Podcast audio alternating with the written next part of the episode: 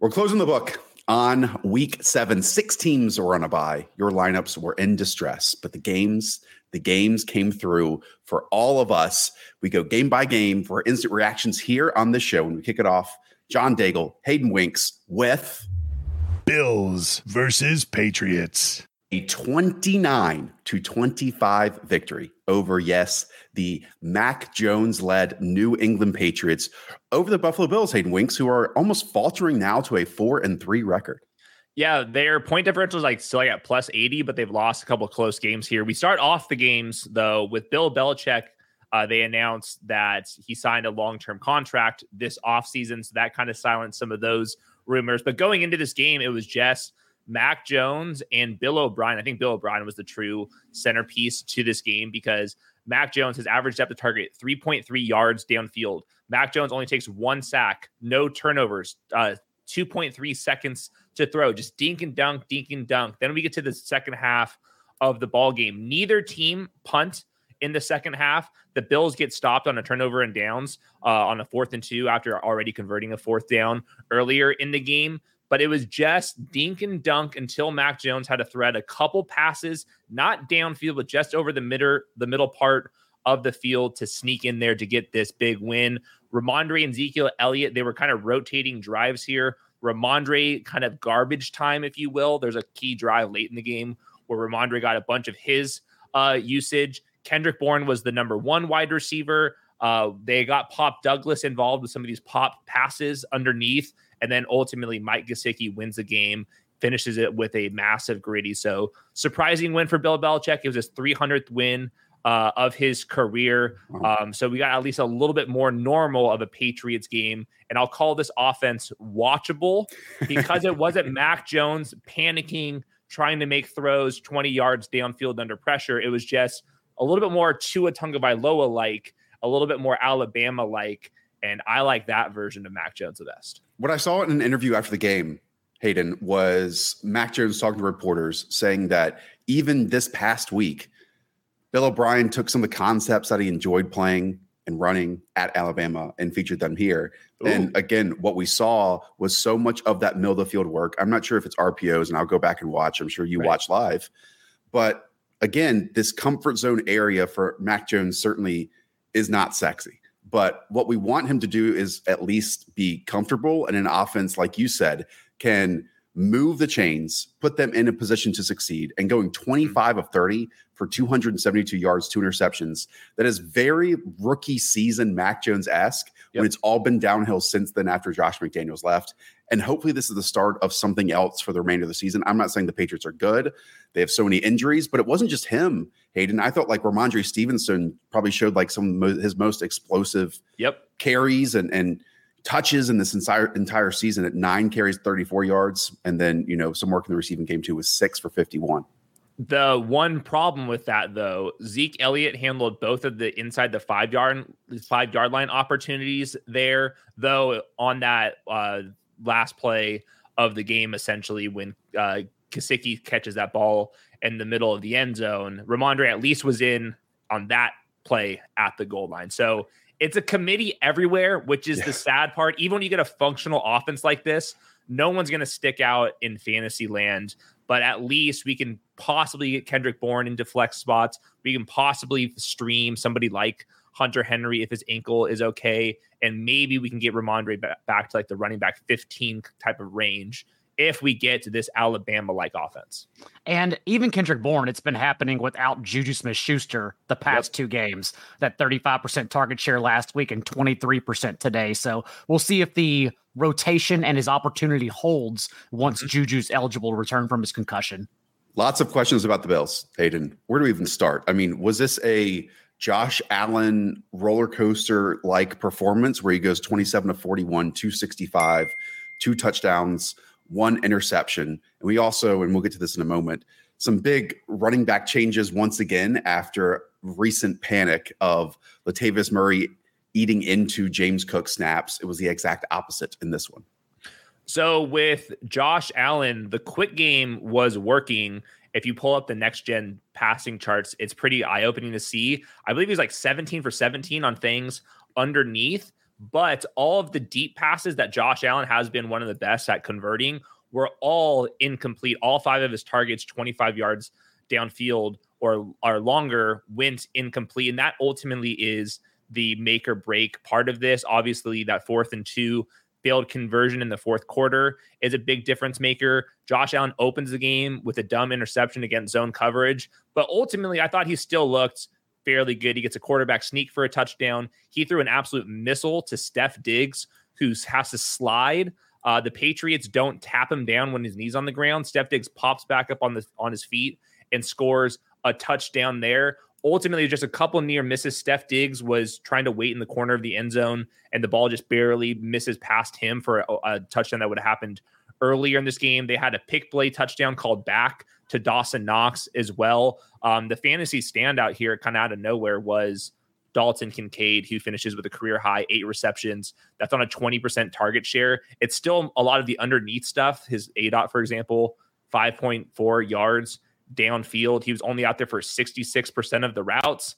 But when the Bills are in close games or trailing like they were in glimpses here, this offense is going to pass the ball basically at will. And that's how someone like Gabe Davis or now we can start factoring in Dalton Kincaid could potentially get there. It was only four more routes total than Dawson Knox as well. Yep. So not outlier usage really compared to what he had been doing. But but at least it's not like one of the lowest A dots in the league at like four point five yards, and it's, right. at least it's not just like empty routes that he's running too. Like mm-hmm. I only saw this at the corner of my eye, but it did seem like they were working him towards the sticks or in some yards after cat situations. Yep. And at least he was like part of the progression. I don't that mm-hmm. that might be a weird thing to say, but look, we have missed Dalton Kincaid on the field lately. He obviously didn't clear concussion protocol until later on this week, but it's great to see. I mean, great to see from a rookie tight end at a position where we try to scavenge for usable weeks, yep. eight catches for 75 yards. And maybe that is something to build on because, like, at the foundation, despite maybe some hesitation or uncertainty of what we've gotten so far, we know that the Bills want to feature him, right? Yep. We know that they want to build on top of this. So, this to me might not be an outlier week. It might be something for the rest of the season. We build on this, not necessarily, you know, eight for 75, but you get the point mm-hmm. of really being incorporated into this offense yeah, it's like at least a game you can point to and be like, this is what it could look like exactly. in theory. Um, running backs. This was another one of these key little differences on why you win or lose in the NFL. The runs, the running back runs, 33% success rate. That's how you lose uh, some football games. Latavius Murray gets the lone inside the five yard op- uh, five yard line opportunity, but James Cook actually scores a touchdown uh, from nine yards out, little ball in the flats on a third down. Uh, he played 52% of the snaps. He also had a 28 yard catch, a little bit downfield too. So good bounce back game for James Cook, but it wasn't like that he like got a carry from the one yard line. The role really changed. He was just a little bit more explosive in this game, which is going a swing back and forth it was his first game since week one, handling over 70% of the team's backfield touches. Without Damien Harris, who was put on injured reserve for the next four weeks at least, I, I thought it would become, as it had been, more of a timeshare with Tavius Murray. But at least in this one, as you said, they just instead handed a majority of touches to Cook, which is interesting. I thought that this tweet from Next Gen Stats is really telling Josh Allen, who averaged his longest time to throw in a game this season at 3.26 seconds, yep. struggled when forced to hold on the football. He went 10 of 24, 130 yards with that interception when holding the ball over 2.5 seconds because that is almost like his special ability. Like yeah. that is when he's the pedal to the floor player. That's when he can create his magic and do things when quarterback other quarterbacks can't throughout the league. Um, and so Bill Belichick winning in that area almost yep. limited Josh Allen to like preventing to use his superpowers, if that makes sense. Well, that's like the classic thing about Bill Belichick is until we look at the all 22, there will be some wrinkle that that Bill Belichick was using. Maybe it's doubling Steph Diggs on certain situations, and that could have been a little bit of the difference between winning and losing this game. Also found out that Jalen Reagor is on the New England Patriots, so uh, you learn something new yeah. every single day. Chargers versus Chiefs. Only 48 points in this game. Am I allowed Under- to be a little bit disappointed? Am I allowed to be a little bit disappointed, John Daigle, in that we didn't get like a full pedal to the floor fourth quarter as the Kansas City Chiefs beat the Los Angeles Chargers, improved to six and one in this game, 31 to 17. you should watch the first half and don't watch the second half because the first half lived up to all the hype. Even at the end of two quarters, Mahomes, 20 of 23 for 321 yards and three touchdowns. Travis Kelce, nine catches for 143 yards and a touchdown in the first half, too. And that's not including Mahomes' 48 yard touchdown on a screen to Jerick McKinnon that was taken off the board for an illegal block in the back. But it was all the same stuff we had come to see the ancillary players stepping up in what was the biggest matchup to date for Kansas City. MVS with a 46 yard touchdown when Mahomes scrambled outside the pocket in the first half and just bided time until someone ran open downfield. And that was MVS in one on one coverage, scoring his first touchdown since the playoffs. Uh, the Chargers also answering Josh Palmer, big 60 yard catch in the second quarter, which helped set up a Gerald Everett slant for a touchdown after on the very next play, unfortunately, Herbert overthrew Keenan Allen in the back of the end zone. He beat his guy by two yards, too. So just another unfortunate incident. But really, everything lived up in the first half, as I mentioned. The big key here, though, is that as we've seen time and time again for this Chiefs defense, that has still not allowed over 21 points in any game this year, they yet again stepped up to the plate in the second half. Uh, Mecole Hardman active in this game, and he actually had the arguably the biggest play of the entire one with a 50 yard punt, 50 yard punt returned that gave Kansas City a short field, and then that allowed Mahomes to hit Pacheco in that final quarter for the go ahead touchdown and pretty much seal it up. A couple also poor decisions still for Mahomes. Uh, deep pass to Mecole Hardman, who was on, in on offense at the time, still using rotation at their wide receivers, underthrown, giving Asante Samuel an interception. But overall, it just really came down to honestly the Chiefs' defense and special teams closing this one out. Yeah, that's to me been the storyline of the Chiefs oh, yeah. season. They came into this game, they were second in success rate allowed against passes, and they were also second in pressure rate. And then they sacked Justin Herbert five times wow. in this one. As just a reminder, Patrick Mahomes, he has a career winning percentage at 81%. And this is the best defense that he's had by a long time. So when people are doing the power rankings and we're trying to get cute and trying to maybe say another team's the best team in the league, as a reminder, Patrick Mahomes now has the best defense of his career. The Chargers were only down by one score in the third quarter, too, and they got to the Chiefs' 10 yard line. Eh, but the Chiefs' defense that leads the league in tip passes tipped Herbert's pass and pulled off that red zone interception to keep it by one score and then responded in the last quarter. Like it is the Chiefs defense that is stepping up constantly and just allowing Mahomes to be himself. Just to reel off a couple stats, uh, Patrick Mahomes went 32 of 42, 424 yards, four touchdowns, one interception, just took one sack, compared to Justin Herbert's 17 of 30, 259 yards, one touchdown, and two interceptions. And this is one of the most – ludicrous stats I've seen this season. Patrick Mahomes and Travis Kelce have connected on their last, and maybe it changed since this tweet 28 targets. 28 wow. targets dating back to week five. Uh, the odds of the duo completing every one of those 28 targets based on completion probability 0.03%. Uh, Hayden, I'm not good at math. That's pretty low. Yeah, I'm gonna start regressing that one. Uh, yeah, one in one in three thousand seems seems pretty unbelievable. Uh, shout out to the weekly winners teams that stacked Travis Kelce, and Mahomes, you won all the money this week. And it also goes back to kind of what Mahomes has turned into the last two years. And MVS, as you talked about, Dago got like his first long touchdown. And to me, yeah. going back in my memory in the regular season, it's the first long touchdown he's ever had in a Chiefs uniform. Uh, we've been waiting for this moment for, you know, 16 months after that's all he did. It was his only job with the Green Bay Packers.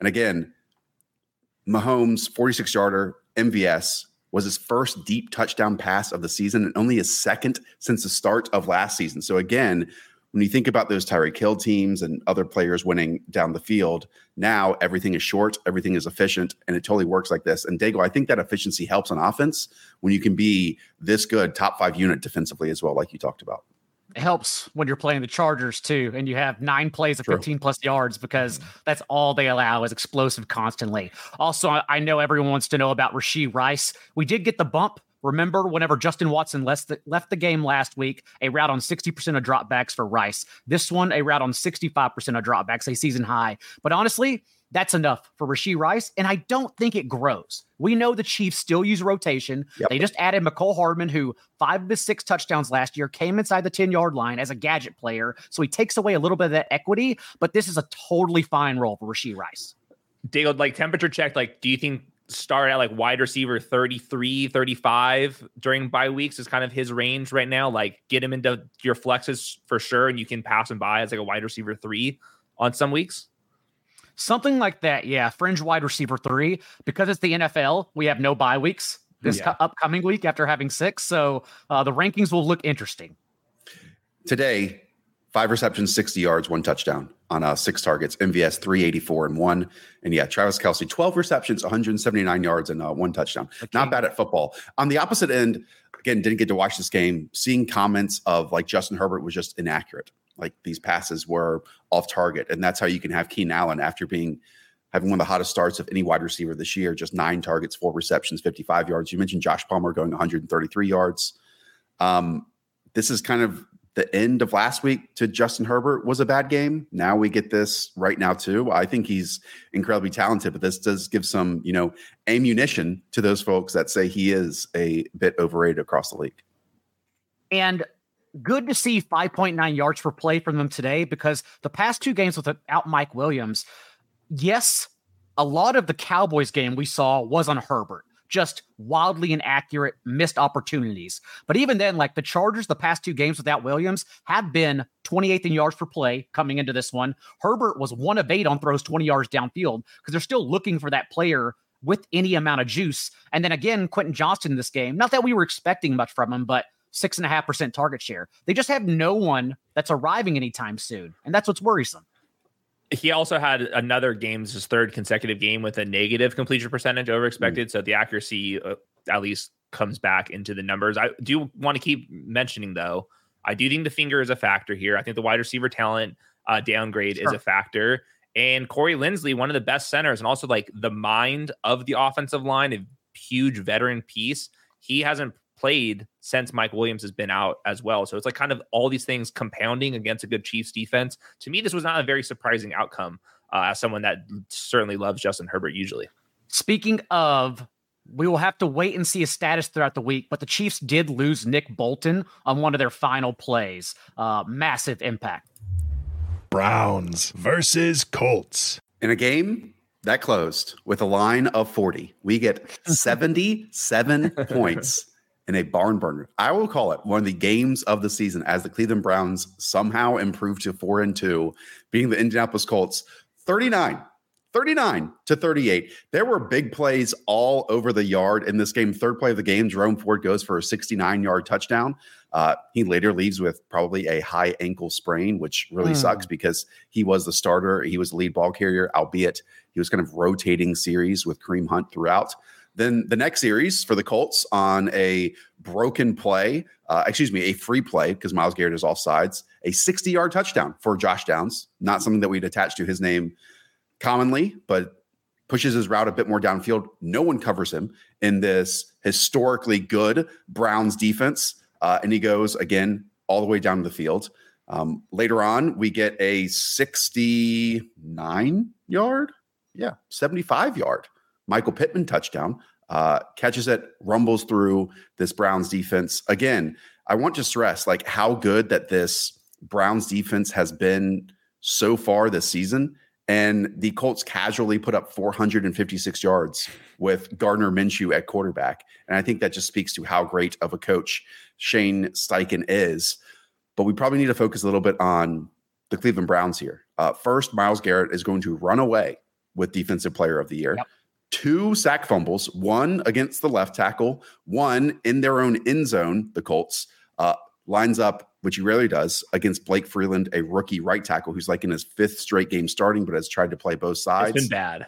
Uh, he's got he gets chipped, then works through the right tackle again, sack fumble that's recovered for a touchdown, and then on top of that, a blocked field goal where he literally leaps over the interior of the offensive line at 272 pounds just just a box jump over these big ass offensive linemen.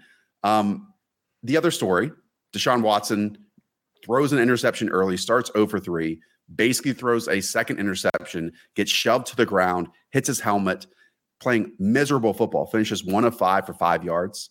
Mm-hmm. Um, he gets cleared for concussion after going into the blue tent. Aditi, uh, the sideline reporter, talks says that hey, the Browns have cleared him, and they're saying that there's no update on his shoulder, but he keeps his helmet the entire game, but just does not re-enter. And at the mm-hmm. end, Kevin Stefanski is already saying that he is going to be the starter in Week Eight, which seems super premature based on what we've seen the last two weeks. Something is not clicking in that department. But what is, in some ways, is PJ Walker coming in and somehow, despite 15 of 32 for 178 yards and one interception. Uh, this team puts up 39 points and it's a big part of their defense. And obviously, two rushing scores for Kareem Hunt on top of that. It was just an electric game all around. I didn't get to cover all of it. We'll get to all of it and more of it in a moment. But guys, uh, watch this. Tune into it on Monday morning. That's for sure it's kind of the Gardner Minshew effect. Uh, it, this is going to remind me of like maybe Jameis Winston and the Bucs because the Colts are down to play fast. That's like what Shane Steichen wants to do, and Gardner Minshew is down to throw it downfield. He's down to hit his checkdowns sometimes, and he's also due for all these um, turnovers. He had what I'm looking at three lost fumbles and an interception. It's, it's I was crazy. Look, I was looking at the Browns box score, just trying to catch up, and I was like they had no yards, but they scored 39 points. How is that possible? it's because they keep getting the ball at the four yard line right. uh, because of Myles Garrett. Um, I saw a follow up with the Deshaun Watson stuff, and basically was that he was able to play. They just did chose not to play him. So I don't know if that's from Deshaun or from the team, but there's enough of a gray area that either his shoulder is actually jacked up, but he's able to play just not effectively, or the gap in the Browns' eyes between Deshaun Watson and these backups isn't very big. Either way, it's a really bad situation. Good news is you have Myles Garrett who refuses to do an interview with, without his shirt, and I don't blame him. The guy is absolutely shredded. I wouldn't leave the house without a shirt either. so a couple more notes here, Daigle. Um, this is probably the best we've seen of Jonathan Taylor since he returned.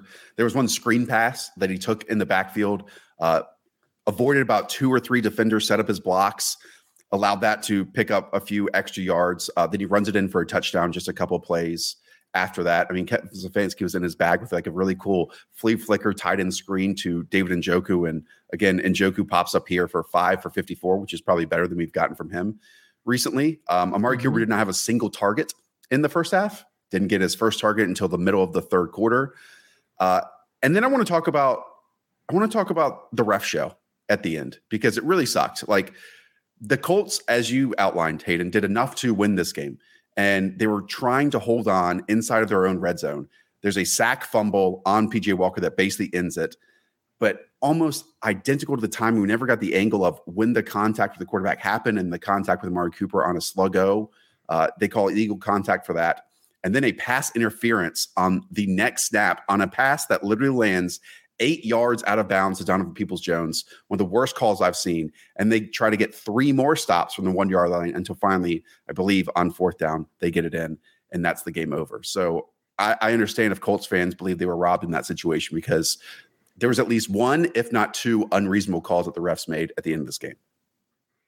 Well, good news they get a higher draft pick. So I, I would go to sleep fairly well, Indianapolis. Josh Downs, 125 and one, as you mentioned. Also great, but even better behind the scenes. Came into this one with a 21% target share for Minshew and then leads the team with that 28% target share today. So someone that seems he will hang around. We mentioned like even without bye weeks, seems like a confident flex option, honestly, since we mm-hmm. continue getting all this volume from Shane Steichen the, the volume is definitely going to be there. And what I like even more is what we have seen from not just Gardner Minshew, but in that relationship that he has with Josh Downs, is that it's starting to work a little bit more downfield because Josh Downs could easily be a Wan'Dale Robinson or Rondale Moore type of like, hey, low A dot, and let's just yeah. You know, keep things shorter. But they are pushing it further and further down the field. And man, Downs is only in what his seventh game as a professional, and he already looks like he is a mm-hmm. veteran. Mm-hmm. Like he is going big. to be a mainstay in this slot wide receiver role. Plus, he's like a slot plus player, yep. and it's why we loved him at UNC. He does play big. He wins after the catch,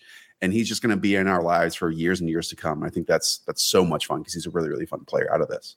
Last week, the Colts running backs split touches 50 50. Today, Jonathan Taylor, 21 touches to Zach Moss's 18. Do you think this is what we should expect moving forward? Or was there something that happened today that could maybe elevate Taylor further in this timeshare? Taylor got the start. The issue with this Daigle is like Zach Moss does nothing wrong when he comes in. You know, right? Like yeah, he he he breaks tackles, he creates yards on his own. And when you're doing that and not taking anything away, and there's like a clear difference between the two, then I don't think we'll ever get, you know, the 70% workload to to one side. More so, I am just more optimistic about Jonathan Taylor making the most of this because he looked better. He he looked more explosive. He looked more agile than we had seen him uh, in previous weeks. And yeah, just we definitely have to monitor what's happening now with Jerome Ford because this really does seem like it's a high ankle issue. And that would be two to four weeks, maybe even injured reserve. Yeah. And that Kareem Hunt was nursing an injury heading into this game. And then they just leaned, not even leaned on, but they gave Pierre Strong the biggest opportunity from there. But to me, he's clearly the third most talented running back on that team. Yep. Lions versus Ravens. A game that we expected to be competitive against two of the best teams in the NFL wasn't so. The Baltimore Ravens at home demolish the five and two Detroit Lions. Both teams now five and two, 38 to six. I mean, Hayden, Jared Goff draws back 53 times. No Dave Montgomery might be a theme here in the Lions struggle, but talk to me about how great this Ravens offense was. Ravens were out of control, and you felt this game coming for weeks. We've talked about this on the recap show. We're like, oh, Lamar played pretty well, did nothing in the box score. This was obviously the complete opposite 97th percentile EPA, 88th percentile completion percentage over expected. His passes 11 yards or further downfield was eight of nine. So when you're doing that and you're adding the scrambling that Lamar Jackson's capable of ripping off, you add Zay Flowers, who in the very first part of the game gets open in zone coverage, play action. You get the linebacker sucked in. Zay Flowers behind it, wide open uh, for a big gain. You have Nelson Agholor, scramble drill touchdown, where Lamar Jackson buys 10 seconds to throw the ball into the end zone 10 seconds. And then you had Mark Andrews really just kind of finishing this game off. He has a jumping touchdown over the middle versus man coverage, beats him at the line of scrimmage. Then you have a ball out in the flats where Mark Andrews dives and touches the pylon for a touchdown. And then why not? At the end of the game, we already had Gus Bus score a goal line touchdown. Gus Bus has an 80 yard reception out of control. and it was one of the craziest play designs. And I don't even think it was actually more or less a play design. It was like a zone read where Gus is in the background or the backfield. Lamar keeps it, kind of rolls out to the right. And by the time that Gus was like gone, like as if he had the ball for a carry, he then works to the flat and then Lamar just dumps him off and nobody's around him. So it's like a zone keeper back to the running back on the pass. I'm not sure how many times I've seen that design, whether that was improvised or not, just shows how much in command Lamar Jackson has. And also on the flip side with Detroit, their pass rush is good, but right now the secondary is just injured. And it's hard to run the defense that the Lions want to. And it's the reason why this Lions defense this offseason completely changed their entire secondary. Well, that secondary that they acquired is now all injured. So it's something to monitor moving forward. But really, the storyline is get the Ravens back in the top five discussion for top NFL teams. This team is getting healthier on offense. And if they could just get Zay Flowers and Mark Andrews cooking like they were today, Lamar Jackson's good enough to take this team uh, further than most people want to admit. And I think the reason why we kept saying that like this Ravens offense was so close was because Lamar as an individual was playing well, mm-hmm. but mm-hmm. the peripheral pieces not named Mark Andrews and at times Zay Flowers were not playing well. And then when you get, you know, Odell Beckham sounds small, but popping up for seven, five, and 49, that's better than we've seen. Mm-hmm. I know mm-hmm. Bateman's two catches for 36 yards was early in this game, too. Right. So Gus Edwards, Justice Hill combining for, you know, 110 yards on on 18 carries. With how Lamar is balling out and like shrugging off Aidan Hutchinson on sacks and just the strength that he's playing with. If you just get like average to above expectation and above average play around that, then we can have yeah. something like really cooking moving forward. It all bounced back since last week. Baltimore had settled for five field goals in the red zone. Today they scored four red zone touchdowns in the first half alone. Wow. Okay. What I'm seeing Hayden on the opposite end. And my goodness, is my episode with Scheme lately with Colt McCoy being the kiss of death because we talked about Ben Johnson yeah. and this offense. I see three and out, three and out, three and out, turnover on downs, punt, turnover on downs, interception in their first seven drives of the game. Uh, what the hell? Where'd the identity go of this team being really good? And it's not as simple as Jared Goff's home and road splits Right. are quite drastic. Yeah, uh, 19 pressures. Um, so he was under duress. A lot of these, at least one of his interceptions down the field, uh, I forgot if he had a second one or not, uh, was just a prayer. This game was so out of hand immediately that any of the garbage time or any of the stats that you look at are all garbage time related. Like, for example, I think Jahmyr Gibbs had eight or nine targets in the second half. Uh, that's when he got his only inside the five yard line touch. Credit to him uh, in his two games uh, without David Montgomery, 15.3. And then today's game, 18.0 expected half PPR points. That gets you into the RB1 conversation uh, just because Craig Reynolds is like not the factor that David Montgomery is. It David Montgomery is not going to close the gap here, uh, even as a huge David Montgomery fan. Uh, Amon-Ra St. Brown gets garbage time uh, checkdowns late. That's how this offense goes. Really quiet game from Jameson. Uh, Sam LaPorta looks good when he gets targeted, but this game was so out of hand that it's hard to even like differentiate what like a seven yard completion, Right. if that was because of skill or because the Ravens were already celebrating at halftime. Yeah, j- just to outline that, I mentioned the first seven drives, they didn't go anywhere. The Ravens scored a touchdown on their opening four drives. Yeah. So it was 28 to nothing before anything got started. And I don't know math very well, Hayden, but basic math would say the two games that Dave Montgomery didn't play this year, the, the Lions lose. Pretty simple. It's helping his MVP case, that's for sure. to add a little more context, though, Gibbs in these two starts without Montgomery still 75% of the team's running back carries, Right. 78% of the team's running back touches, 12 of 13 running back targets as well. And then Jameson Williams, zero in the box score, but I would say a healthy bump. Was the team's third rotational receiver, along with Kalif Raymond, nine routes last week, up to a 43% route participation today, and targeted on six of those 26 routes despite not having a catch. Uh, with no bye weeks, probably not in a range where you're starting him just yet, but still a healthy increase. Yeah, I think producer Weaves pointed out he had like 146 air yards. Uh, so if you're into that type of thing, then head on over to Jameson Williams. Yeah, I- it, it does stand out. It's a great point, Daigle, what you said about Jahmyr Gibbs, because when Dave Montgomery's in there, it's very clear that they don't want to use him between the tackles. They have spur- Yep. certain aspects of his game that they want to highlight. But Dan Campbell is one of the most honest coaches when it comes to player usage. And this week he's like, hey, we don't want to do this with Jahmyr Gibbs, but we're going to have to do it. And it was outlined here and in more of a neutral script, like you said. Um, it would probably come into fruition with more rushing yardage and more opportunities. I quickly do want to say, myself, everyone falls in love with the likes of Ben Johnson. Maybe Mike Macdonald on the, on the opposite end as the young, thriving defensive coordinator in the league, just is like, hey, don't forget about me and let my name be a national household name too. So, all right, next game. Steelers versus Rams. Talk about a weird contest. 24 Yeah. to 17. The Pittsburgh Steelers win this game coming out of the bye, despite how all of us have waxed poetic about the Rams this season. They fall to three and four, and somehow this negative perception that we have around the Steelers, and they're four and two on the season, Daigle. Even today, this score does not represent what happened when you watch this game. The Steelers now, through six games this year, have just three first half offensive touchdowns. And that was represented today 91 yards in the first half without a single third down conversion. Pittsburgh's only touchdown, actually, in the first three quarters came after TJ Watt intercepted Stafford on the first pass of the second half and delivered the ball inside of the Rams' 10 yard line. That's what allowed them to set up Kenny Pickett's sneak touchdown and keep them this game. And then even through three quarters, just 110 yards of offense for this Steelers attack.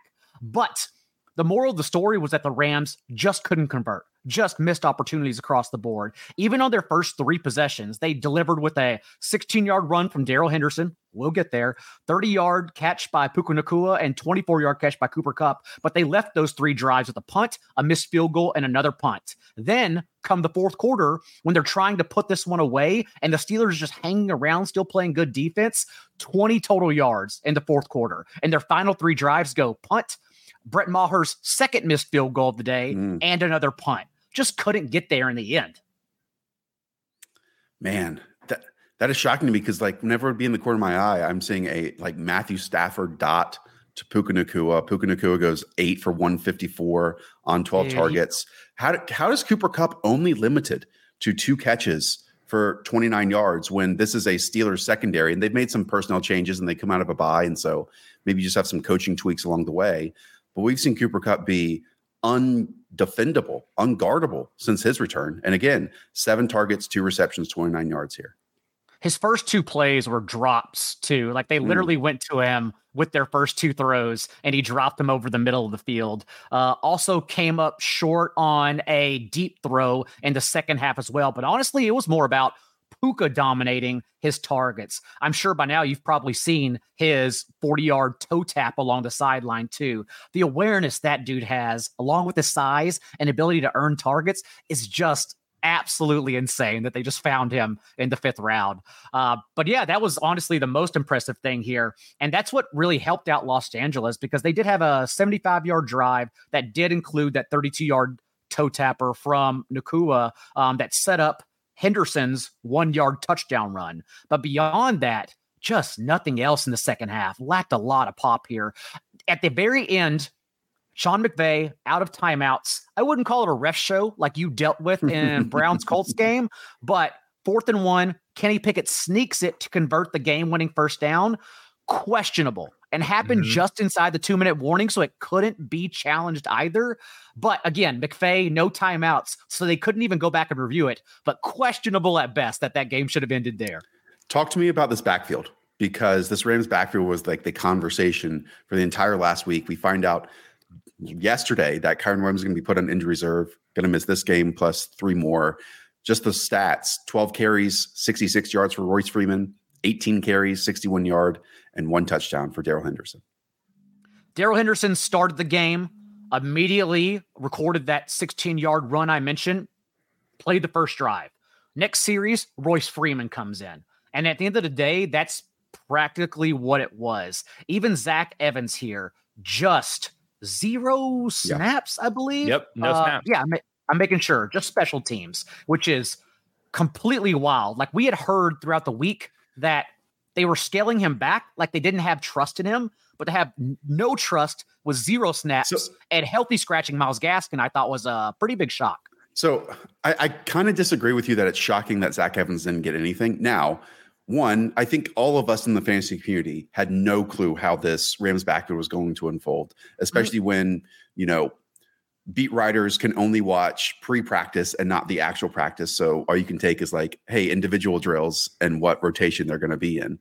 I even made the case for Myles Gaskin potentially because of some connections, but it's very clear that they actually trust Darrell Henderson, I believe, because again, there's a lot of money in the bank and experience with that. Mm-hmm. Yep.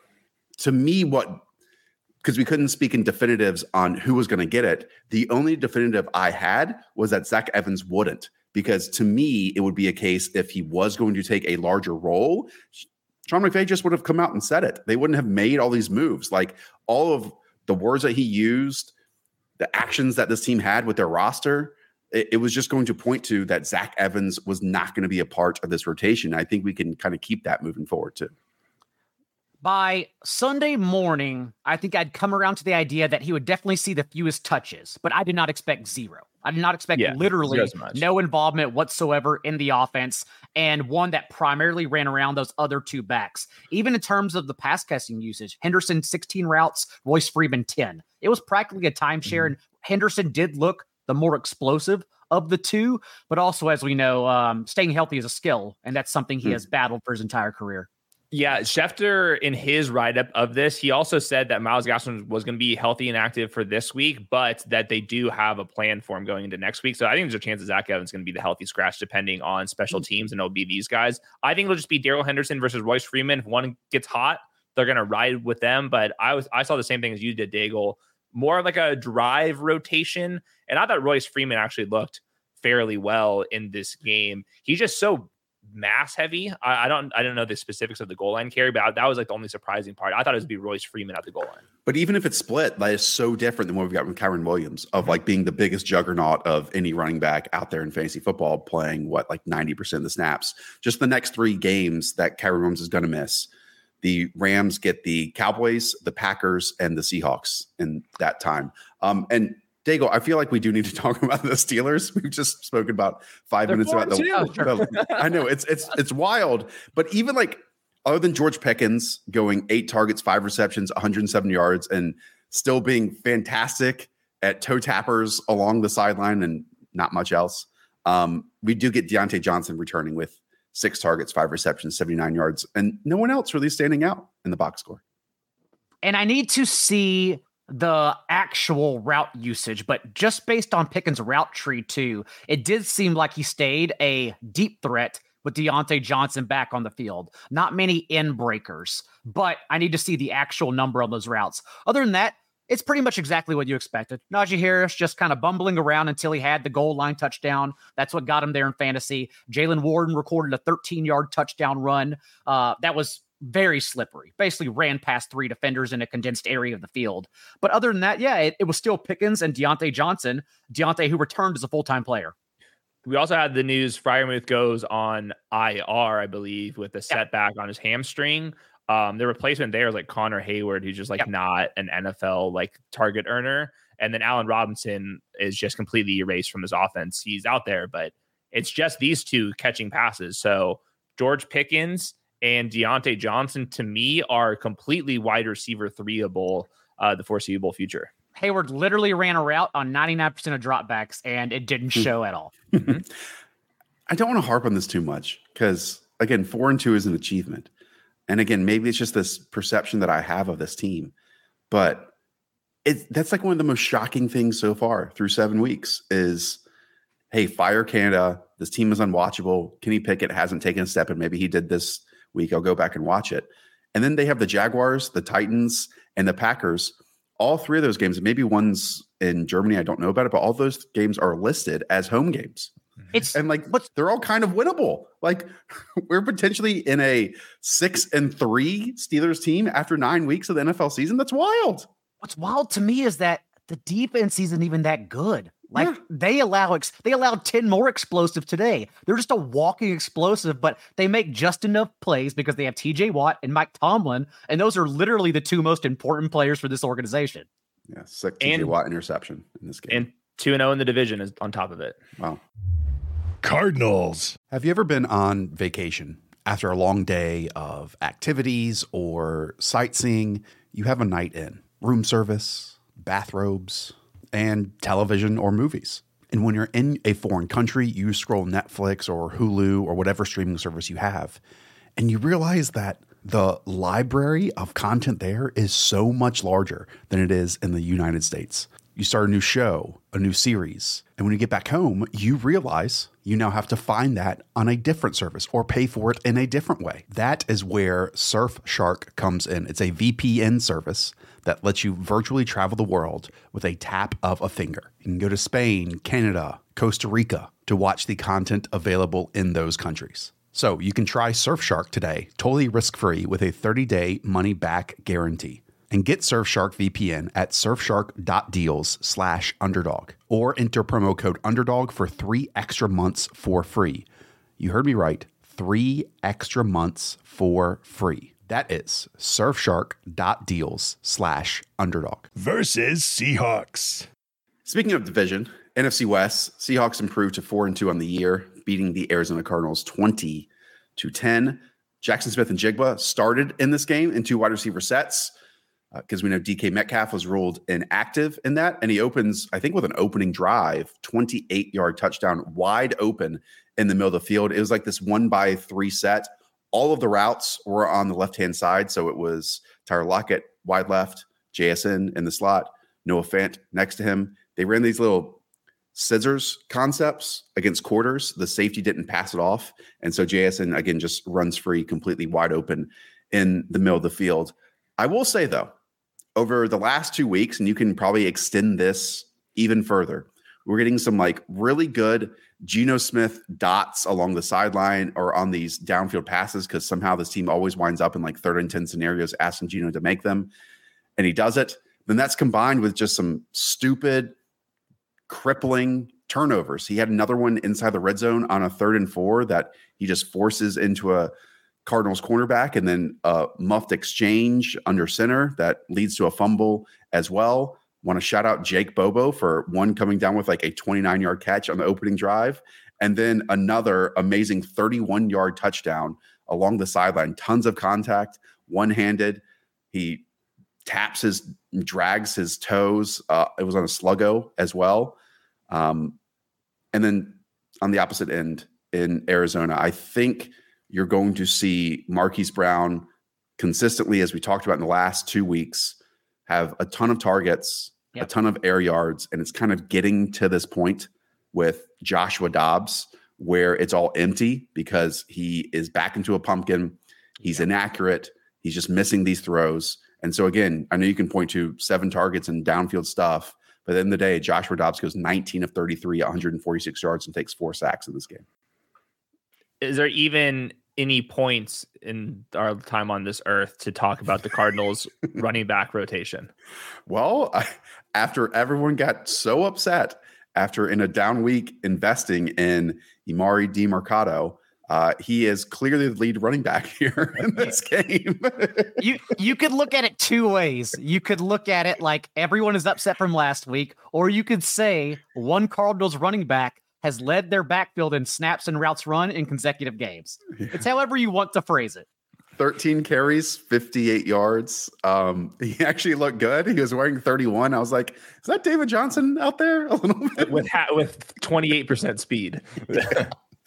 um, I don't know, man. Like the Cardinals were very competitive early on this season. Like they were one of the shocks, I would say, in the early parts of the calendar year. Mm-hmm. Um, Kyler's window is going to start to get open here. Obviously, there's like that injury clause and how they're going to play with that. They are one and six on the season. I do think again we have to reset the first three weeks to the last three weeks what we've seen this Cardinals team and not get excited about anyone again that the usage is tremendous or so on and so forth and and all that stuff. I do want to add on the Seahawks end they have some real red zone issues. This dates back to last year. They've gotten better at it this year. I think they've had like six rushing scores and five passing scores inside the red zone so far this year. They're, I think, we're second to last in league in red zone touchdowns last year. Um, they had two goal line carries for Kenneth Walker, didn't go anywhere. Then a third down failed pass by Geno Smith. And again, he threw another interception in that area of the field. So that's something that Shane Waldron and company, who are doing good things in other aspects, really need to iron out in order for Seattle, to me, to be more competitive. And they just had a bunch of, an even more negative plays for the Cardinals, had a bunch of ill timed uh, penalties on their defensive back half. Joey well. Bobo, as you mentioned, used in three wide sets, but Jake Bobo. Jake Bowie, sorry. I need to he make sure I get that right because he actually is a very important player. Yeah, it's like when people say Tyler Bagent, and it's like just get it right, like the just Tyson. Let's do this. Uh, JSN still led the team in routes run. I think it's important to note. Also, we saw a what we thought was a little changing of the guard, but still needed to see it to be a trend for Trey McBride's usage, and it was still a split at tight end. Zach Ertz ran two more routes than McBride today my note on Kyler Murray, the next two games for the Cardinals against the Ravens and then at the Browns, I don't think you want to put Kyler Murray fresh off of injury against those two opponents, but then home game against the Falcons uh, in the middle of November, that's probably the sweet spot for Kyler Murray. Apparently, they want to see him. Yeah, and again, this is a team that has what two first round picks next year, including the Houston Texans draft pick and their own. You posted a report from Jake Glazer saying hey, people are thinking that they're trying to tank this year. No, they want to see Kyler Murray. They really like Kyler Murray. So I think that is important to note that it, unless something just goes completely haywire and we're getting the wrong information from tremendous insiders like Jake Glazer, Kyler Murray is going to play this year. And it sounds mm-hmm. like maybe after those two weeks that you just talked about, Hayden, because they open his window. So they have to play him, right? They have to play him within the next three weeks. Yep. Um, Joshua Dobbs does get home with a 25 yard rushing score. Do you want to add that in there? And Dago, I don't know if we talked about it because we discussed it on the Stats versus Film show, where it was so evident coming out of their bye that they do want to make JSN a featured part of this offense. And so while mm-hmm. like the stats hadn't previously gotten there, to me it was just the intention of it that gave me optimism. And again, we saw it here today with four receptions and uh, 63 yards and a score. Falcons versus Buccaneers. Talk to me, guys. I mean, this Atlanta Falcons team and this Tampa Bay Buccaneers team, they both some done some good things this year. And Hayden, it seems like despite it all, one team had to win in the end, and it was the Atlanta Falcons 16 to 3 on the road against Tampa Bay. crazy game here. Um, they had 10 different plays that changed the in-game winning percentage by more than 12 percentage points, which is chaos. And it felt like that just starting with some of the turnovers. I mean, Desmond Ridder, my goodness, he finally goodness. he's he scores on his own read touchdown. Awesome in the first quarter. Then some time goes by. It's a punt fest. We have some turnovers, all that stuff. Desmond Ridder is about to trot into the end zone untouched. And then here comes, uh, I think it was Antoine, uh, Winfield. Winfield punches the ball out. I mean, Desmond Ridder couldn't believe it, but that not being a touchdown was ginormous. Before that, Desmond Ridder at the goal line under center with Tyler Allgeier in the back uh, backfield, fumbles the snap. It goes to the Bucs. Drake London reaches out for the pylon, gets completely scorpioned. if you're used to watching ridiculousness, ball fumbles out there. So we're talking about massive plays being swung here with the Falcons. The Falcons were the better team, in my opinion. But coming with that, you also get the dumb stuff with the Falcons. All of those turnovers were a joke. Kyle Pitts had one of the craziest catches behind the ball or behind his back. I couldn't believe it was like David Blaine style reception. He gets home with a big yards after the catch play in the fourth quarter as well. But the storyline obviously is Bijan Robinson. Apparently, he has a headache. He is not on the injury report. He is playing some snaps here and there, doesn't get his touch until 30 seconds left in the game. Apparently, he had a headache, and Arthur Smith just said, Be active, but we won't actually need to use you. I don't know why he would play at all in that situation. I don't know why they would put him in in a crucial part of the why game with 30 seconds left. That's why not report it? That's yeah. another great thing to talk about as well. In his absence, we have Tyler Allgeier, who late in the game, broken play, wheel route, he gets a big reception. I thought he was okay at the very, very best. The Falcons were trying to run the ball as much as they can, which was shocking to me.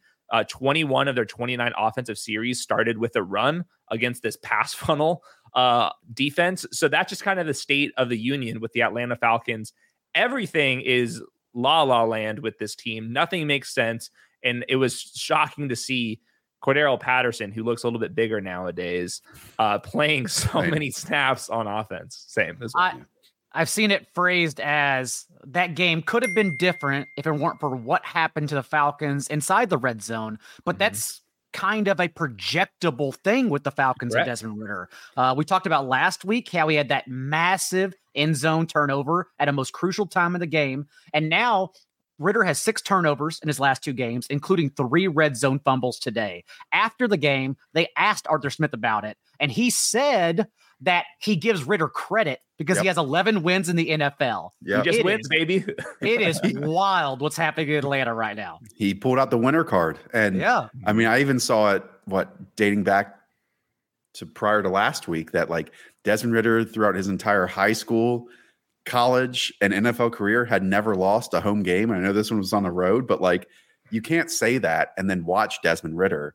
I don't know. Like, I, I guess my question is I'm not trying to hate on the guy because he did have like probably his best career game just a couple weeks ago and lifted them uh, when everyone else wasn't really doing anything.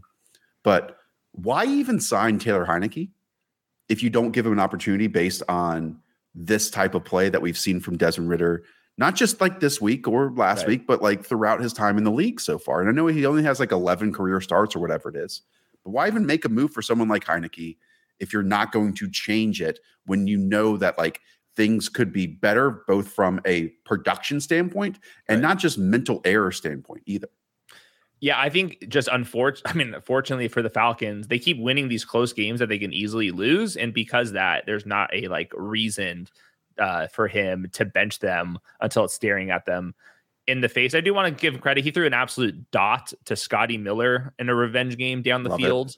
Um, love to see that. And this team was moving the ball pretty effectively. It was just these costly turnovers. So that's like the the how do you sort this out? They were actually moving the ball, which they have been doing for the last couple weeks, but these turnovers keep popping up. And I just think that's part of the Desmond Ridder criteria. On the other side, didn't really like have a lot of notes on the Tampa Bay Buccaneers. This offense was like constantly just moving the ball just enough, just not on the ground. They still cannot get the ground game going. They had averaged 2.4 yards per carry among their running backs as a team. Baker Mayfield scrambled around a ton, and actually, that's how they kept moving the ball down the field. Rachaad White back to 71% snaps, scammed his way with six catches uh, in this one. But really, the big play for the Bucs once again, Mike Evans in isolation, press man coverage, AJ Terrell right in his grill, and just dust them. Like just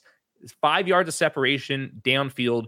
Good throw by Baker Mayfield, who was under pressure a decent amount in this game, but on that one, just created separation. Jessie Bates was not hanging over the top, and in walks Mike Evans with a 40 yard touchdown. It's crazy because he's what 30 years old or whatever he is.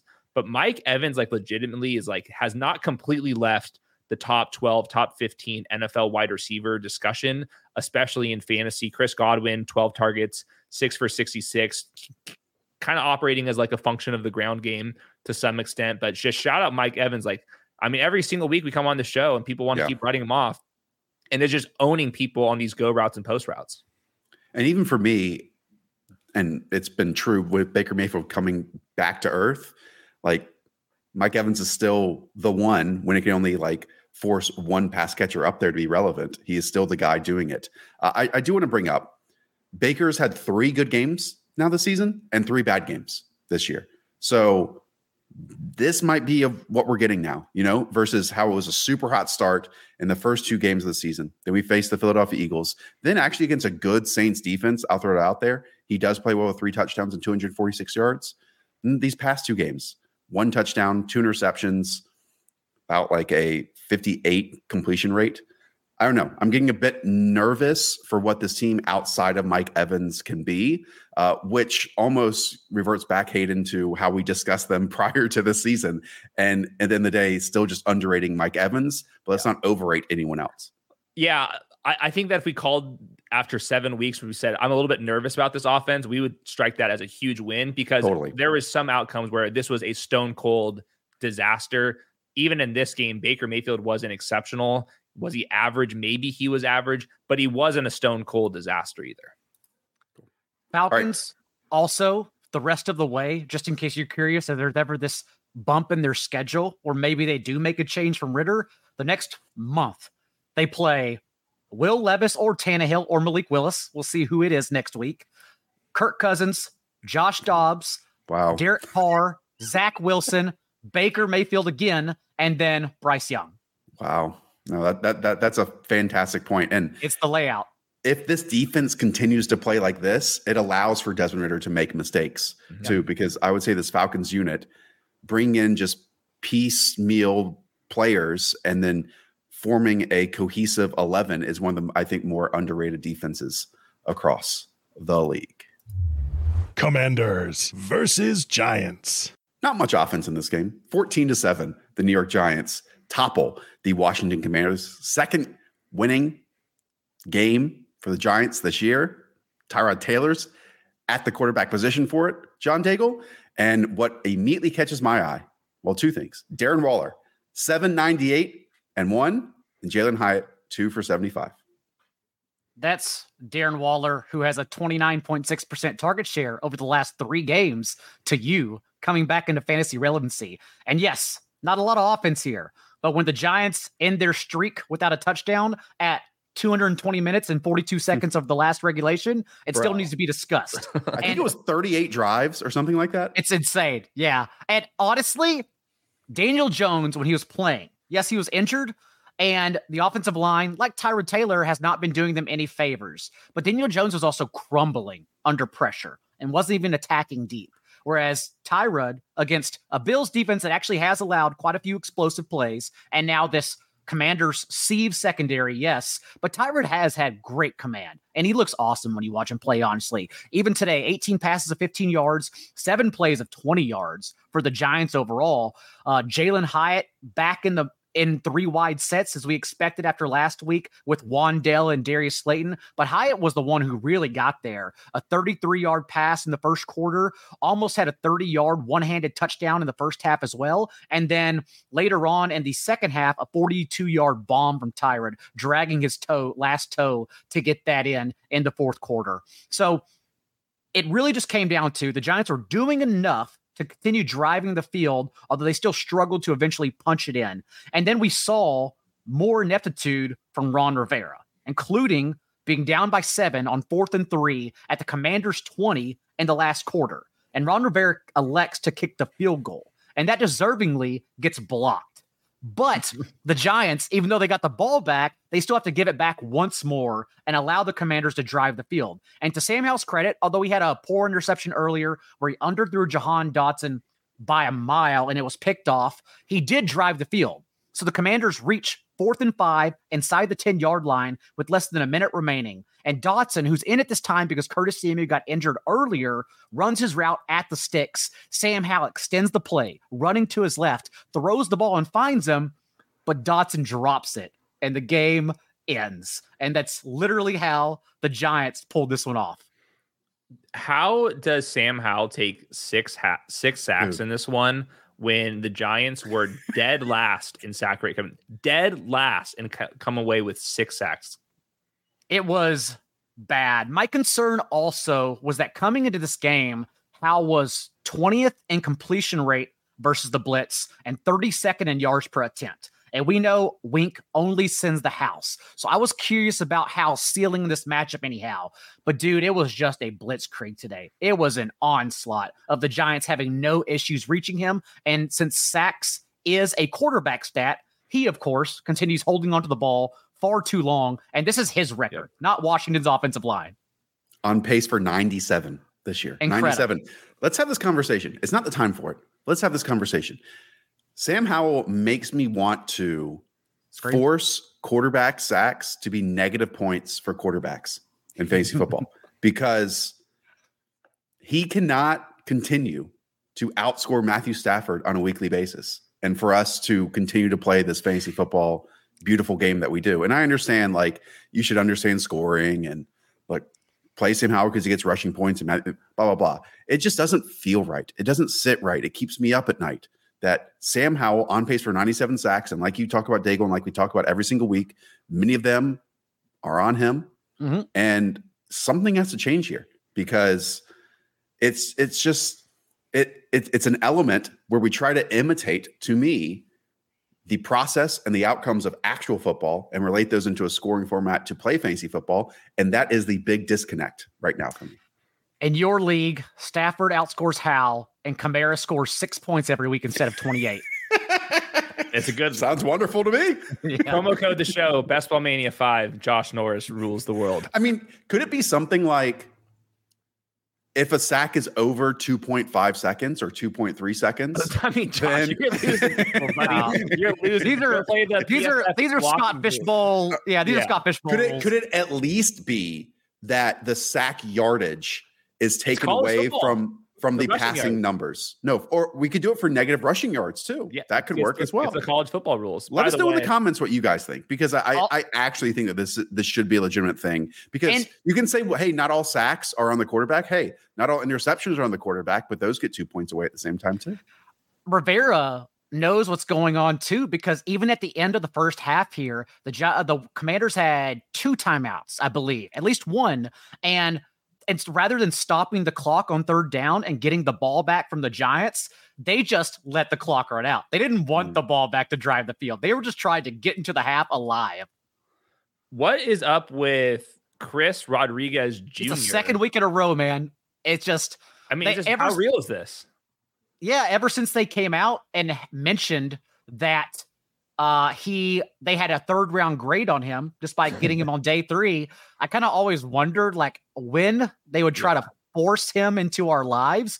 But it's kind of back to back games now where he's had a sprinkling of touches. So for him to be involved in basically a timeshare here was quite shocking. There was a drive where he was in and had like two runs, and they got down to the goal line, and Brian Robinson did come in. So at least like Yeah. we're hanging on to that role. Maybe we'll talk about in stats versus film, but at the very least, it kind of feels like Chris Rodriguez has supplanted Antonio Gibson, Gibson in this lineup. Yeah. by easily. And I think Jahan Dotson had like a touchdown that slipped through his hands too. So like we even had that moment. That could have been Is that a catch in your league as well? no. I mean, no. Jahan Dotson isn't relevant for anyone this year. Packers versus Broncos. We asked heading into this game, what happens when bad offense meets historically awful defense? Well, you still just get 17 points out of the Green Bay Packers. Jordan Love going 21 of 31, 180 yards, two touchdowns, and an interception. And actually, the vast majority of that happening in the second half. And the Packers, I know they're just two and four and they have some exciting players. Just watching them on a weekly basis, they are legitimately one of the worst teams in the NFL right now. They can't get anything going. And I don't even want to like go through the highs and lows in this game because it just sucked in both directions. I will say third and 14, 18 yard line. Russell Wilson made like a really nice throw. It was a really cool bunch set that they got man to man coverage. Two vertical routes kind of took the coverage away. They couldn't pass it off. And so it was a wheel route touchdown, I believe, to Courtland Sutton that Russell Wilson threw. Um, there was a 17 yard touchdown that was like a double catch Romeo Doubs made against Patrick Surtain. Again, both caught it, both fell into the end zone. That goes to the offense. That Packers fans know that for sure. Uh, Kareem Jackson got disqualified from his second game of the season. Uh, some might say it wasn't as dirty of a hit as we've seen him like against Darnell Parham. But again, I would bad. say that this is going to be the fifth check he gets from unsportsmanlike conduct or tough hits that he's making and the second disqualified game, which makes him probably the dirtiest player in the NFL right now. Uh, there was another play from Jordan Love where uh, a defender was in his face, fourth and two, lowers his arm angle, throws it, goes over Romeo Doubs' hands into Jayden Reed's hands for uh, a touchdown. But I think at the end of this, like people are just wondering, okay, can I start Aaron Jones? And Aaron Jones goes eight for 35. It was very, very clear that this team just did not want to give Aaron Jones a full workload because I actually thought that when he was out there, he actually looked explosive. Um, but then we get AJ Dillon, who probably actually had one of his better games, and even a guy named Emmanuel Wilson checking in here. And then people are probably going to wonder, hey, can I start Christian Watson? And I want to repeat the stance that we took a couple weeks ago prior to their bye week that Jordan Love is not as good as throwing the ball 20 plus yards as Aaron Rodgers is. He was 0 for 3 with an interception today. That brings him to 6 of 27, 22% on 20 plus yards on the field, zero touchdowns, and three interceptions. So you can't run hot as a vertical player if your quarterback is right now the league's stone cold worst at throwing down the field. Oh, not even 20. Like scale it back. He's 32nd mm-hmm. out of 34 quarterbacks and completion rate on throws 10 yards downfield with man. seven picks. He's man, he he like you talk about questioning fantasy football through those first three games. I was like, Jordan Love, this is clearly coming back at some point. I just mm-hmm. don't know when he can stop getting away with it. The past two games for the Packers now, we've seen what it looks like uh, when he doesn't get lucky, and it's not pretty when it's almost Halloween, it's time to keep refreshing Tankathon. And right now, the Green Bay Packers have the seventh overall pick if the draft started right now. So to me, Jordan Love's not the long term answer. Uh, just as a reminder, going into free agency this year, Jordan Love opted to take a deal for next year's money, but it was way less than the franchise tag And it by people connected to the league. It was a sign that Jordan Love was like betting against himself um, which turns out might have been the smart move for Jordan Love based on the way he's played. I mean, through the first two and a half quarters of this game, their longest play was a throwback from Dontayvion Wicks up to Aaron Jones out of the backfield. Uh, the Packers in the first halves of this season, according to Buddy Ian Hartitz 10 points, 10 points, 0 points, 3 points, 3 points, 0 points. Um, this was out of a bye, I want to remind you. And out of a bye, and they can't play. They can't play football. Also, Christian Watson, we don't know the extent of his injury he suffered yes. on the final possession, uh, came down and hit the ground and just laid there on the sideline. So we'll monitor that. And Luke Musgrave, if this is a head injury or was it I neck think it injury? might be an ankle. I think it might be an ankle injury. He he wow, was okay. on the receiving end of that Kareem Jackson hit. Right. But then I think they deemed it an ankle injury. While ankle. okay, good. Because remember, he suffered a concussion earlier this month, so I was already really concerned. Yeah, he went today um, four for 30 on five targets. And yet you mentioned Christian Watson, that injury, and it looked like he was really being checked out on the sideline. That injury happened because of Jordan Love's bad placement.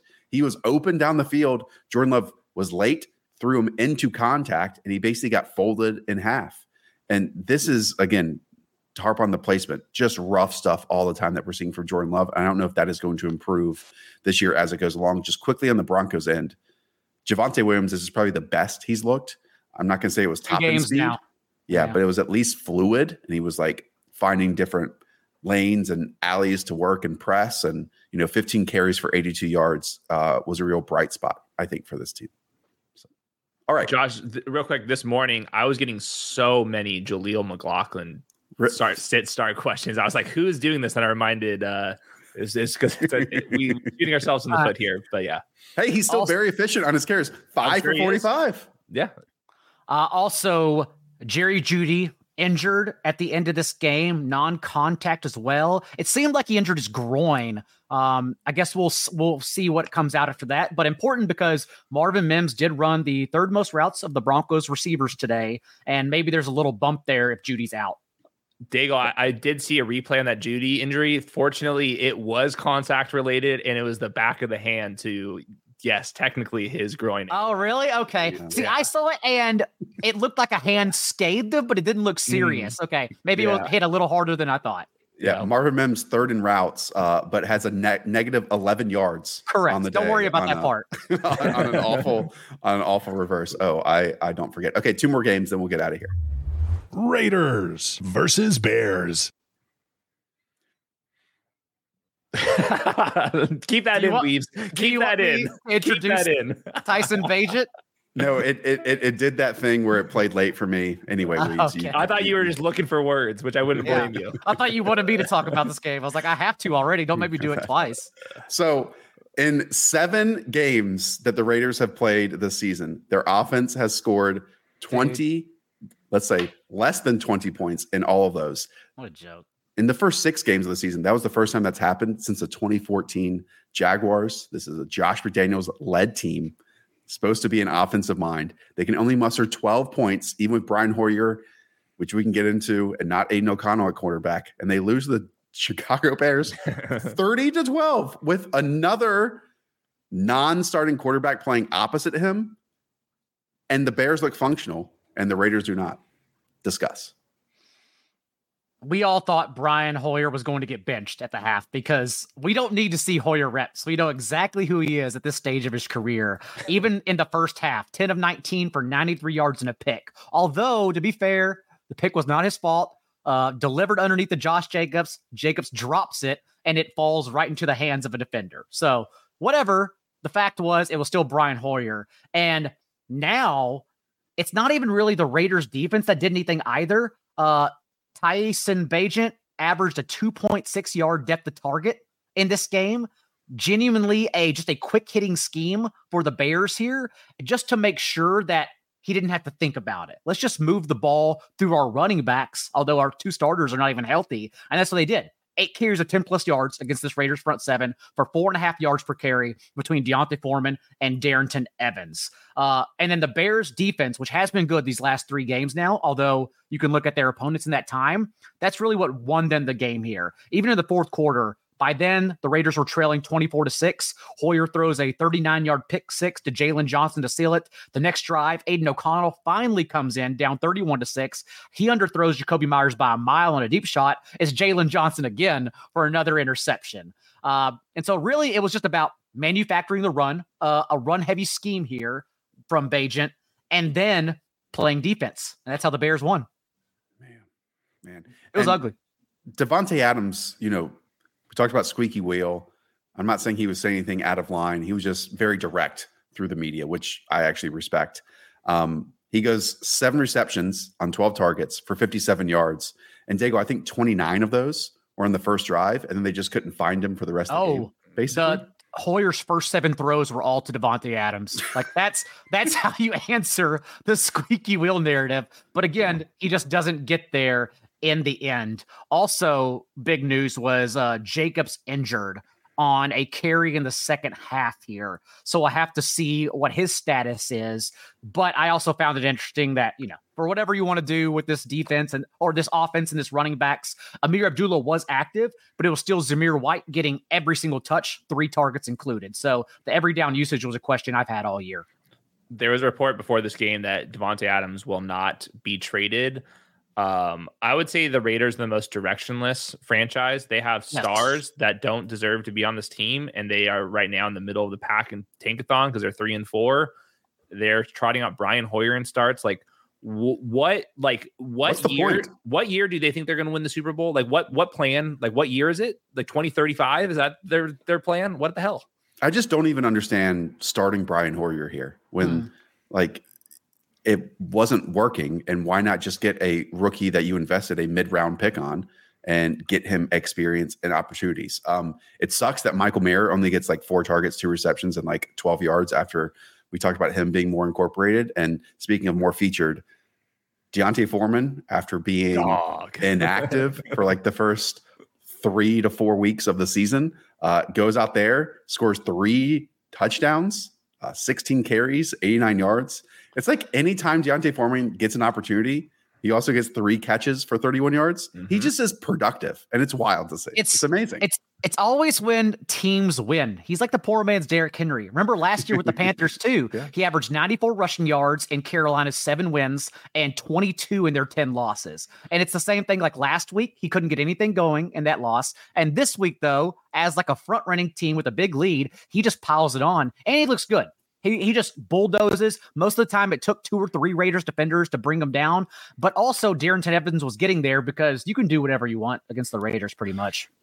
yeah, the context around D'Onta Foreman, Roschon Johnson missed another game with this Scary. concussion. It's starting to linger. Hope that Roschon's uh, all right and will be returning soon enough. Uh, I think it would be like an even committee uh, in that stance, but also that's another kind of point in at least the Chicago Bears direction where they're at least playing their rookie and Roschon before that injury. Michael Mayer, like he looks explosive whenever he touches the ball. The fact that he's been in a rotation up until this point is just a sh- showing where the Raiders are just not understanding where they are. Is Austin Hooper helping you get to the playoffs in 2023? Hell no, just go play your young players.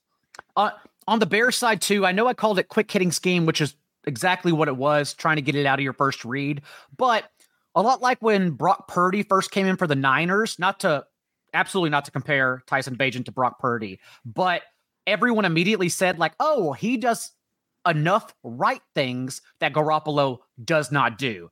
That's kind of what Bagent did. Like Bagent would extend plays, but not to an egregious amount where like Justin Fields takes those sacks and has ugly turnovers. Bagent would extend plays by, you know, strafing or scrolling out because he is mobile and then try to throw something downfield. And sometimes, for instance, like Darnell Mooney, for example, in the red zone was running wide open to the back. Bagent runs out. He just misses him on while running out. No big deal. It's a scrambling throw. It's tough to the corner of the end zone, but he also made a couple of those plays throughout the game and didn't turn the ball over. So Bagent was doing enough to where this is what we need you to do. The offense like isn't sexy, but he was doing what they asked him to. It seems like Fields going to miss at maybe another week or so Me with too. his uh, injury. and I learned that Tyson Bagent's dad is a professional arm wrestler. I learned that I'm scared of Tyson Bagent's dad because he looks like a bodyguard. Yes. Jaguars versus Saints.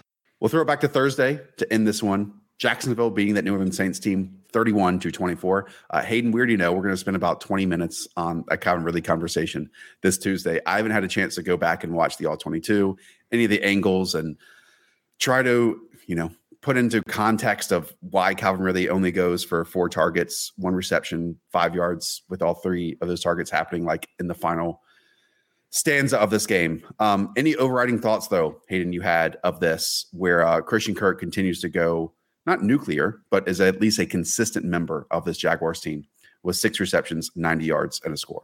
Saints have been more vulnerable in the areas where Christian Kirk wins. That's not an excuse for Calvin Ridley. I just don't want to go into the Calvin Ridley stuff until I watch the All 22. But Yep. overarching thoughts Travis Etienne just getting the goal line stuff just makes him a total monster when it comes to fantasy. And the Jacksonville Jaguars, their offense has just been like so close. This game, like they still li- light it up with 31 points in this, but everything has felt relatively hard for a team that has talent kind of littered everywhere. I do want to say one thing because, again, we like to listen to press conferences and read coach clippings when they talk to the media. Um, when Doug Pederson goes out there and says, uh, Yes, we'll continue to ride the hot hand in our backfield. And right now, that is Travis Etienne. It makes me, it puts at least a little more context into us reading into the clippings that they had this offseason of, hey, we sucked on short yard situations. This is why we drafted Tank Bigsby, so on and so forth. But Hayden, your point that you continuously make is that Tank Bigsby just has done nothing in those opportunities and just he's got looks, frostbite on his hands. he just looks not good. And so it's obvious why Travis Etienne uh, is just going to continue to get these opportunities over and over and over again. And he's doing quite well on them too. Mhm. So quickly on Derek Carr, um, I've never seen a dude like hit his back foot and then just check down to Alvin Kamara when all of these routes are running down the field and you have players who can win down the field. And it was just over and over and over again, spamming the check down and not even like giving the opportunities to these downfield and explosive plays. And it stinks because I say that and then Derek Carr is still like leading the NFL by 10 of 20 plus yard targets. He just doesn't like to me have balance in that, if that makes sense. It's been bad, man. I don't I don't have anything positive to say with the Saints, to be honest. No, nothing. They're Absolutely such a bad team. I mean, the fact that when Juwan Johnson's out, their only response is to play Taysom Hill as a full time tight end. It's just nothing makes sense in New Orleans. Okay. We'll get out of here on that. And again, stats versus film, we will for real go in depth on Calvin Ridley and a bunch of these other second round wide receivers that are leaving everyone frustrated and not just focusing on one name, Hayden.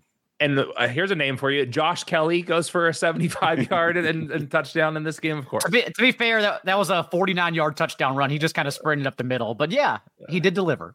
Yeah, it happens this week. All right. Thank you all for tuning in. Uh, go and check out John Daigle's waiver wire column because, as he pointed out, we go from six teams on by to no teams on by this week. So lots of reshuffling, especially in that Browns backfield, others across the league. And uh, Daigle, a word because I know you'll have the people covered. Lots of injuries to discuss. We'll sort through them on the waiver wire. It, it takes me now all night, like just to figure out, like, okay, who was injured, who left and came back. Because a lot of times mm-hmm. we see players then don't even play the following week. So I will have it all sorted out for everyone at 4for4.com by Monday afternoon, where there is still a massive discount going on since it is only, quote unquote, only week eight. There is still a lot of football left to talk about. Kind of halfway, but not really anymore. You know, Doesn't feel like it's- Well, we start not really eliminating players and teams from our mind as the season goes. So I'll, I'll call this halfway. Also, by the way, Daigle is such a good writer. So just shout out to Daigle. Oh, thank you. He is a great writer. Go read his stuff. I know people have forgotten how to read, but uh, get yourself some AI goggles and have him at least translate his column. Yeah, there's even apps or in Chrome extensions you can download and have them read Daigle stuff to you if you want to. So that works out too. Uh, there's a link in the description uh, for all the deals that Daigle just talked about. All right, for Hayden, for Dagsy, producer Weaves, I'm Josh, up the Villa. We will talk to you all soon. See ya.